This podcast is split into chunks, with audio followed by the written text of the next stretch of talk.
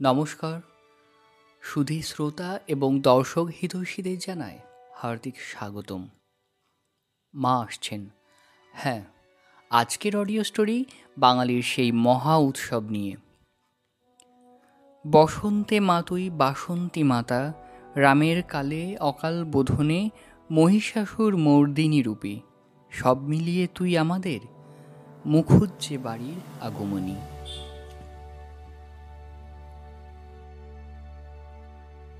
পুজোর আর বলতে গেলে হাতে গোনা কুড়ি পঁচিশটা দিন বাকি। ভাবতে ভাবতেই ঘড়িতে তখন সাড়ে দশটার অ্যালার্মটা বেজে ওঠে। তবে আইএসটি জোন অনুযায়ী না, পিএসটি।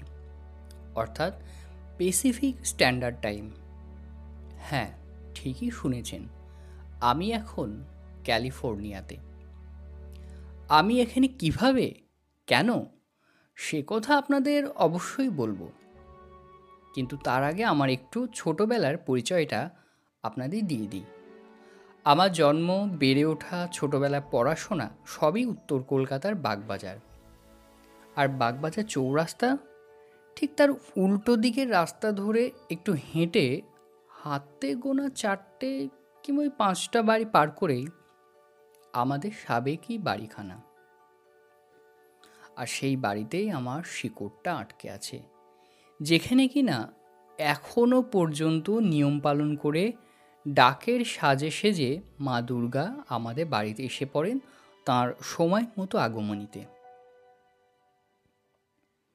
কোলের ম্যাকবুকের স্লাইডটা বন্ধ করে কফি মাগটা হাতে নিয়ে তার অবসর সময়ের সাথী আঠেরো তলার কাঁচের ব্যালকনিটায় গিয়ে দাঁড়িয়ে কফিতে একটা চুমুক দেয় অভিরাজ মুখার্জি।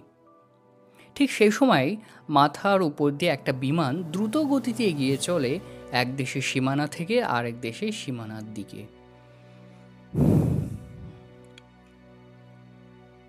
ডিউটিতে এখন খুবই চাপ, কিন্তু দাদুর নির্দেশ তো অমান্য করা যায় না। এইমাত্র স্কাইপে দাদু ভিডিও কল করে বলেছে যে বাড়ির পুজোতে না এলে আর কোনো দিন মুখ দেখব না। এদিকে ছুটি জোগাড় করা তো খুবই কষ্টসাধ্য ব্যাপার।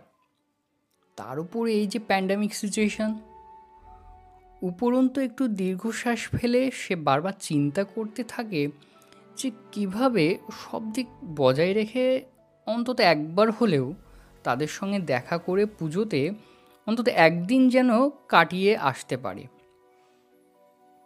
আবার পরক্ষণেই এটা মনে পড়ে যায় যে ছোটোবেলায় যতদিন পর্যন্ত তারা বাড়িতে একসাথে ছিল ততদিন মহালয়ায় সবাই কিন্তু ভোরবেলায় চারটের সময় উঠে রেডিওতে শুনে এসেছে সেই ভদ্র মহাশয়ের অমৃত কণ্ঠ। তথাপি দাদুর নির্দেশ মতো মহালয়ের আগের দিন হাজির তাকে হতেই হবে। আবার ভাবতে থাকে যে যাবে যখন এই সুযোগে এরিনাকে নিয়ে বাড়ির সকলের সাথে পরিচয় করিয়ে দেবে। তাও বলতে গেলে বছর আড়াই তো হবেই তারা দুজনে লিভিনে রয়েছে। তাই বাড়িতে বলে এবার সম্পর্কটা একটা পাকাপাকি রূপ দেওয়া যেতেই পারে। আর এরিনাও বাঙালি কালচারটা বেশ পছন্দও করে। সাথে সাথে আর কিছু না ভেবেই এরিনাকে বলে baby start packing we are going to Kolkata Erina এটা শুনে এতটাই এক্সাইটেড হয়ে পড়ে যে কী বলব? সেটা আপনাদের না দেখালে বিশ্বাস করাতে পারব না। সাথে সাথেই ব্যাগ প্যাকিং কমপ্লিট করার পরেই ফ্লাইটের টিকিট বুক করে পাসপোর্ট ভিসা সব কিছু রেডি করে ঠিক দিন চারেক পরে আমরা দুজনে মিলে পৌঁছাই নিউ ইয়র্ক ইন্টারন্যাশনাল এয়ারপোর্টে সেখান থেকে প্রথমে যাবে দুবাইয়ে। দু ঘণ্টার লেওভার তারপরেই সেখান থেকে ভারতের ফ্লাইট ধরে দিল্লি দিল্লি থেকে সোজা কলকাতা। এরিনার ইচ্ছা অনুযায়ী এয়ারপোর্ট থেকে অ্যাপ ক্যাব ছেড়ে হলুদ ট্যাক্সি করে আমরা দুজনে পৌঁছে যাই আমাদের সেই বাগবাজারের সাবেকি বাড়িতে। বাড়িতে ঢোকার সাথে সাথে প্রথমেই আমাদের দুর্গা মন্দির, তারপরে উঠান উঠান পার করে দালান, পরে বাম হাতের সিঁড়ি ধরে দোতলায় আমার ঘর। আদু এরিনাকে দেখে জোরে হেসে আমার মাকে ডেকে বলে, দেখো বৌমা, তোমার ছেলে সাথে করে কাকে নিয়ে এসেছে? দেখলে তো বিশ্বাস হলো না তো এখন। আমি তো তখনই বলেছিলাম, নাতি আমার দেশের বাড়ি আসতে চায় না কেন?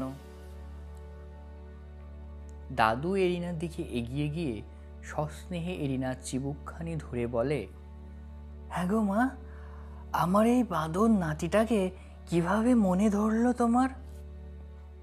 অভিরাজ একটু লজ্জা মুখে হেসে বলে, তুমি না দাদু, আর পাল্টালে না। দাদু তখন বলে, তুই চুপ কর তো, আমাদের দাদু নাত বউয়ের কথার মধ্যে তুই একদম আসবি না। বৌমা, কোথায় গেলে? ও বৌমা, আরে এদের নিয়ে যাও ঘরের ভিতরে, একটু জল খাবার করে দাও। অনেক দূর থেকে এলো বেচারা ছেলে মেয়ে দুটো, একদম আলা হয়ে গেছে। যা বাবা, ওকে নিয়ে ঘরে যা। তা যাই হোক, এ কথা সে কথার মধ্যে দিয়ে দিনটা কেটে গেল। এদিকে রাত পোহালেই মহালয়া। অর্থাৎ ভোরবেলা উঠে রেডিওতে মহালয়া শোনা তো রয়েছেই। তার সাথে রয়েছে দেবীর চক্ষুদানের পালা আর দেবী পক্ষের সূচনা। তারপরেই বোধন হতে হাতে মাত্র সাতটা দিন। কালের নিয়মে সেই সাত দিন পার করে হঠাৎ করে ঢাকের কাঠি ধ্যাঙ্কুরাকুর শব্দকে সাক্ষী রেখে উলুধ্বনির সাথে মা এসে উপস্থিত হলেন মুখুজ্জে বাড়ির ঠাকুর দালানে দেখতে দেখতে সপ্তমী পার করে এসে পড়ল অষ্টমী। এই দিন আমাদের বাড়ির সব মেয়েরা লাল টুকটুকে শাড়ি, গহনা, খোপাই রজনীগন্ধা পায়েলে ঝুমঝুম নিকনের সাথে একটু লাল আলতার টানে সাজে আর ছেলেরা হলুদ পাঞ্জাবির সাথে সাদা ধুতি। এটাই আমাদের বাড়ির বরাবরের নিয়ম। সেই নিয়মের মতো এরিনাও আজকে সেজেছে লাল টুকটুকে শাড়িতে। অভিরাজ এই প্রথমবারের মতো এরিনাকে শাড়িতে দেখে মনোমুগ্ধের মতো তার দিকে তাকিয়ে থাকে। চোখের সামনে ভেসে ওঠে এরিনা, মাথায় গোজা গোলাপ, কপালে একটা ছোট্ট লাল রঙের টিপ, চোখে কালো কাজল, ঠোঁটে গোলাপি লিপস্টিক। কানে ঝুমকো কানের দুল, চিকন কটি দেশে সোনালি গোড পায়ে ঝুমঝুম আর তার সাথে এই লাল শাড়িতে যা তাকে অপরূপ এক অপ্সরা রূপ দিয়েছে। এরপর অষ্টমীর পুজোয় সবাই একসাথে অঞ্জলি দিয়ে লুচি খাবার পালা। আর সন্ধেবেলায় মায়ের ঘাটের পাড়ে নির্জনে উষ্ণ অধরের আদরের আদান প্রদান। এরপর নবমী। আজ ওকে নিয়ে একটু বের হওয়া উত্তরে Kumartuli, college street Md Ali park, Lebutala থেকে দক্ষিণের Ekdalia, Ballygunge Park Circus Maidan, Deshapriya park আর নিউ আলিপুরের সুরুচিতে প্যান্ডেল হোপিং। ব্যাস, রাত পোহালে আবার কালের নিয়মে বিদায় দেবার পালা। ভেবেই মনটা ভারী হয়ে উঠতে থাকে। কিন্তু বিদায় যে দিতেই হবে। দশমীর পূজা শেষ করে দধিকর্মার পরে দুধে আলতায় মায়ের শেষ প্রতিচ্ছবি দর্শনে মাকে মিষ্টি মুখে বিদায় জানানোই রীতি। বিষাদ মনেও একটু আনন্দের হাতছানিতে সিঁদুর খেলা। আর তারপরেই মা আসিস তুই বছর পরে, থাকব তোর অপেক্ষাতে। আর বিজয়ের পরের দিন, আবার যে ফিরতে হবে, সেই বিদেশ বিভুয়ে কর্মকাণ্ডে। যাবার সময় ফাঁকা ঠাকুর দালানটার সামনে দাঁড়িয়ে দাদু অশ্রু ভেজা চোখে শুধু একবার এরিনাকে বলে, মা, আসিস তুই আবার ফিরে আমার এই ঘরটি আলো করে।